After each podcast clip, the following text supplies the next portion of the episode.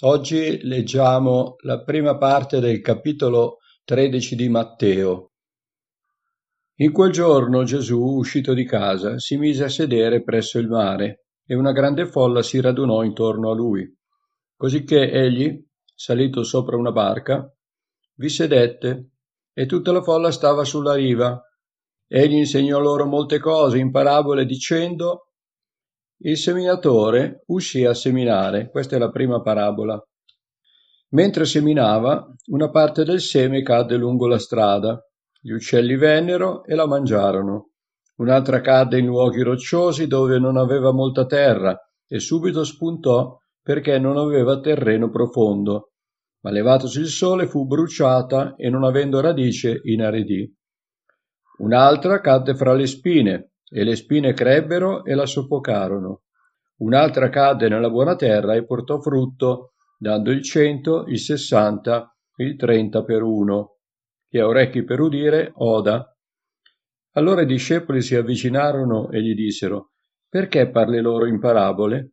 Egli rispose, perché a voi è dato di conoscere i misteri del regno dei cieli, ma a loro non è dato. Perché a chiunque ha sarà dato e sarà nell'abbondanza, ma a chiunque non ha sarà tolto anche quello che ha. Per questo parlo loro in parabole, perché vedendo non vedono, e udendo non odono né comprendono. E si compie in loro la profezia di Isaia che dice Udrete con i vostri orecchi e non comprenderete, guarderete con i vostri occhi e non vedrete, perché il cuore di questo popolo si è fatto insensibile, sono diventati duri d'orecchi e hanno chiuso gli occhi per non rischiare di vedere con gli occhi e di udire con gli orecchi e di comprendere con il cuore e di convertirsi perché io li guarisca. Ma beati gli occhi vostri perché vedono e i vostri orecchi perché odono. In verità vi dico che molti profeti e giusti desiderarono vedere le cose che voi vedete e non le videro, e udire le cose che voi udite e non le udirono. Voi dunque ascoltate che cosa significhi la parabola del seminatore. Tutte le volte che uno ode la parola del regno e non la comprende, viene il maligno e porta via quello che è stato seminato nel cuore di lui. Questi è colui che ha ricevuto il seme lungo la strada. Quello che ha ricevuto il seme in luoghi rocciosi è colui che ode la parola e subito la riceve con gioia, però non ha radice in sé ed è di corta durata. Quando giunge la tribolazione o persecuzione a motivo della parola è subito sviato. Quello che ha ricevuto il seme fra le spine è colui che ode la parola, poi gli impegni mondani e l'inganno delle ricchezze soffocano la parola che rimane infruttuosa.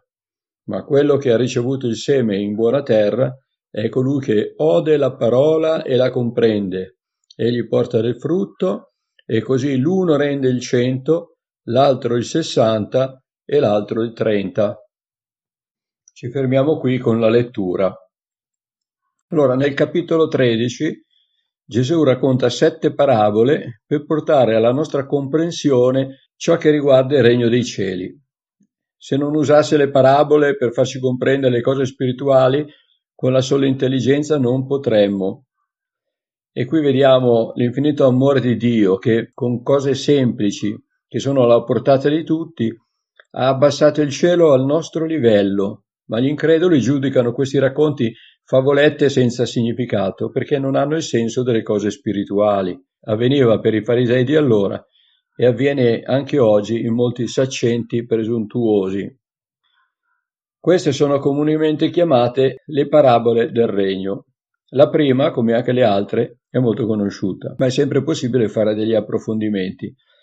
In questa occasione Gesù non è seduto sul monte, ma su una barca in riva al mare, un luogo inconsueto per predicare a una folla. Solitamente per farsi ascoltare si sceglie un luogo dove la voce non si disperda. Se poi alle spalle di chi parla c'è una parete, la voce penso che arrivi più diretta agli uditori. In questo caso, come nell'altro, sul monte, per ascoltare Gesù era necessario avvicinarsi a lui il più possibile. Ricordate che parlando del Sermone sul Monte si era detto che soltanto quelli che si avvicinavano a Gesù sentivano e imparavano, altri che rimanevano nelle ultime file erano i curiosi che volevano assistere magari a uno spettacolo di guarigione o a qualche opera potente. In questo caso le cose non sono diverse. Per ascoltare Gesù occorre avvicinarsi e noi oggi ci vogliamo avvicinare il più possibile per attendere alla sua parola. In questa prima parabola Gesù parla del seme della parola di Dio che cade su terreni di diversa natura ed è lui stesso che ne spiega il significato ai suoi discepoli. Abbiamo visto dal verso 18 al 23. Il terreno è l'uomo. La strada è un terreno duro e corrisponde all'uomo insensibile e disinteressato alle cose spirituali.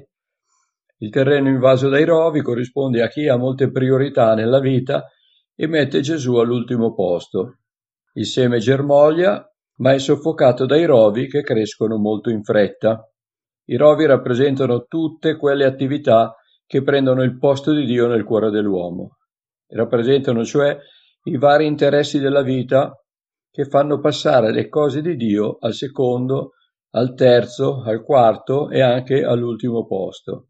E di priorità, se ci pensiamo bene, ne abbiamo tante, ce ne sono tante. Non sono soltanto i divertimenti e le cose frivole.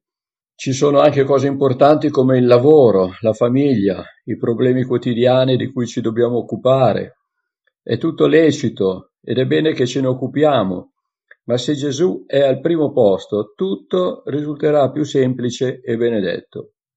Invece la maggior parte delle persone, alla fine di una giornata di lavoro, si siede in poltrona davanti alla tv finché non arriva il momento di andare a dormire. Chi non ha proprio dimenticato il Signore gli rivolge un pensiero e poi con le palpebre pesanti si addormenta. La mattina c'è da correre per affrontare il traffico, arrivare al lavoro in orario, poi ci sono tutte le problematiche del lavoro, i clienti, i colleghi difficili, gli imprevisti, gli ostacoli da superare e così via dicendo. Questo è uno specchio realistico delle giornate tipo di molte persone, anche dei credenti. Noi ovviamente non possiamo sottrarci a tutte queste responsabilità e ai nostri doveri, ma lasciando lo Spirito Santo all'ultimo posto saremo sommersi inesorabilmente dai rovi della vita e facilmente potremmo perdere la grazia. L'uomo superficiale corrisponde al terreno roccioso che ha poca profondità e vi racconto una testimonianza. Antonio era un artigiano con cui mi trovavo a collaborare periodicamente. Era un grande bestemmiatore, ma accettò la mia testimonianza e si convertì. Volle subito venire in chiesa e prese a frequentare ogni riunione. Durante un incontro di preghiera si inginocchiò piangendo con le mani alzate, chiedendo a Dio di perdonarlo e accoglierlo. Tutti i presenti si rallegrarono, io ero contentissimo, ma in seguito non lo vedemmo più. Quando lo incontrai sul lavoro gli chiesi perché non fosse più venuto in chiesa e mi spiegò che sua moglie, di religione cattolica, vedendo il suo entusiasmo per questa nuova fede, gli intimò di non frequentarci più, altrimenti, disse, si sarebbe buttata dalla finestra. Iniziavano così i litigi e Antonio decise di ritirarsi da noi per amor di pace, per mantenere la pace in famiglia. E mi disse, non vengo più perché in casa mia prima c'era la pace mentre ora c'è guerra tutti i giorni. Ecco, il seme aveva germogliato, era nata una piantina, ma non c'era radice. È la radice che dà forza alla pianta di resistere all'arsura, ai venti e alle piogge torrenziali. Radicarsi nel terreno significa approfondire la conoscenza della parola di Dio, farla nostra, e questa deve fare compiere un lavoro in noi. Gesù avvisò i suoi discepoli di questo pericolo e disse non pensate che io sia venuto a mettere pace sulla terra.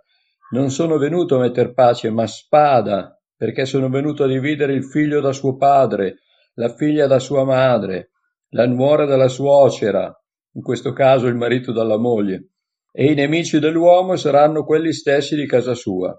Chi ama padre o madre più di me non è degno di me, e chi ama figlio o figlia più di me non è degno di me. Chi non prende la sua croce e non viene dietro me non è degno di me.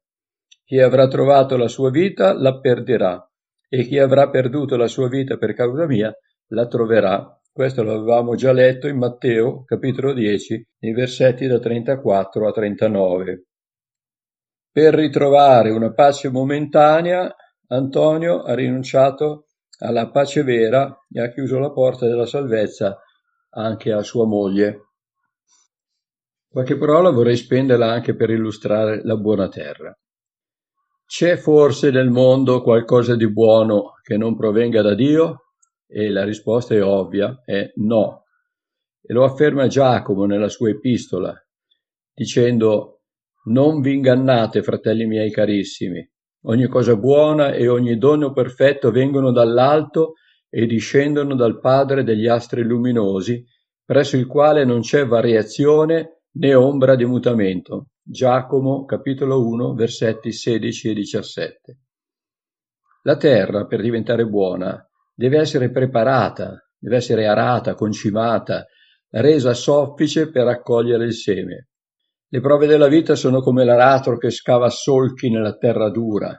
Dio usa le prove, le sofferenze, le delusioni, le incomprensioni, le emarginazioni, insomma tutto ciò che crea dolore come un aratro che scava la nostra anima per preparare il nostro terreno a ricevere il seme della sua parola. Prima di entrare a far parte del popolo di Dio, cioè della Chiesa, l'uomo viene preparato in questa maniera. C'è un passo biblico che, che mostra un altro aspetto di questa verità che si trova nel libro di Prima Re, capitolo 6, versetto 7 parla della costruzione del Tempio di Salomone. Il Tempio è figura della Chiesa e le pietre simboleggiano i credenti. In quel caso le pietre dovevano essere preparate alla cava dove venivano estratte. Come anche noi, terra dura, dobbiamo essere lavorati e preparati nell'ambiente in cui viviamo. La Bibbia dice che per la costruzione della casa si servirono di pietre già preparate nella cava, così nella casa, durante la sua costruzione, non si udì mai rumore di martello, d'ascia o d'altro strumento di ferro. La roccia non veniva trattata con delicatezza, doveva subire i colpi del martello e dello scalpello, e così la preparazione della terra per poter essere coltivata richiede molto lavoro. Noi facciamo la nostra parte e Dio fa la sua. Un altro passo che ci permette di approfondire questo concetto è la parabola delle due case. La casa costruita bene era costata molta fatica. Il costruttore avveduto aveva scavato profondamente il terreno fino a trovare la roccia che avrebbe costituito le fondamenta. E questo scavare equivale allo scavare che l'uomo fa nella propria coscienza per trovare Cristo. Infatti Cristo non è fuori dall'uomo, nel cielo fisico, nello spazio in qualunque altro luogo, ma dentro di lui.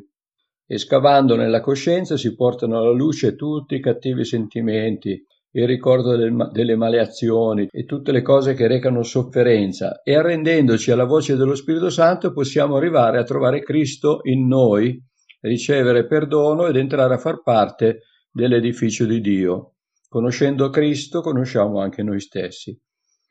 La casa costruita in questo modo può essere paragonata al seme che cade in buona terra, mentre quella costruita sulla sabbia, in modo superficiale, può paragonarsi al seme che cade sulla roccia.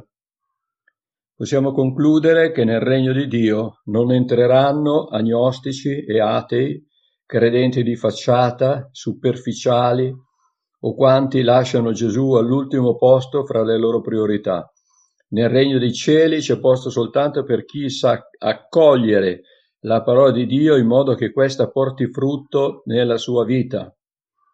La parabola si conclude evidenziando che non tutti i credenti porteranno la stessa quantità di frutti.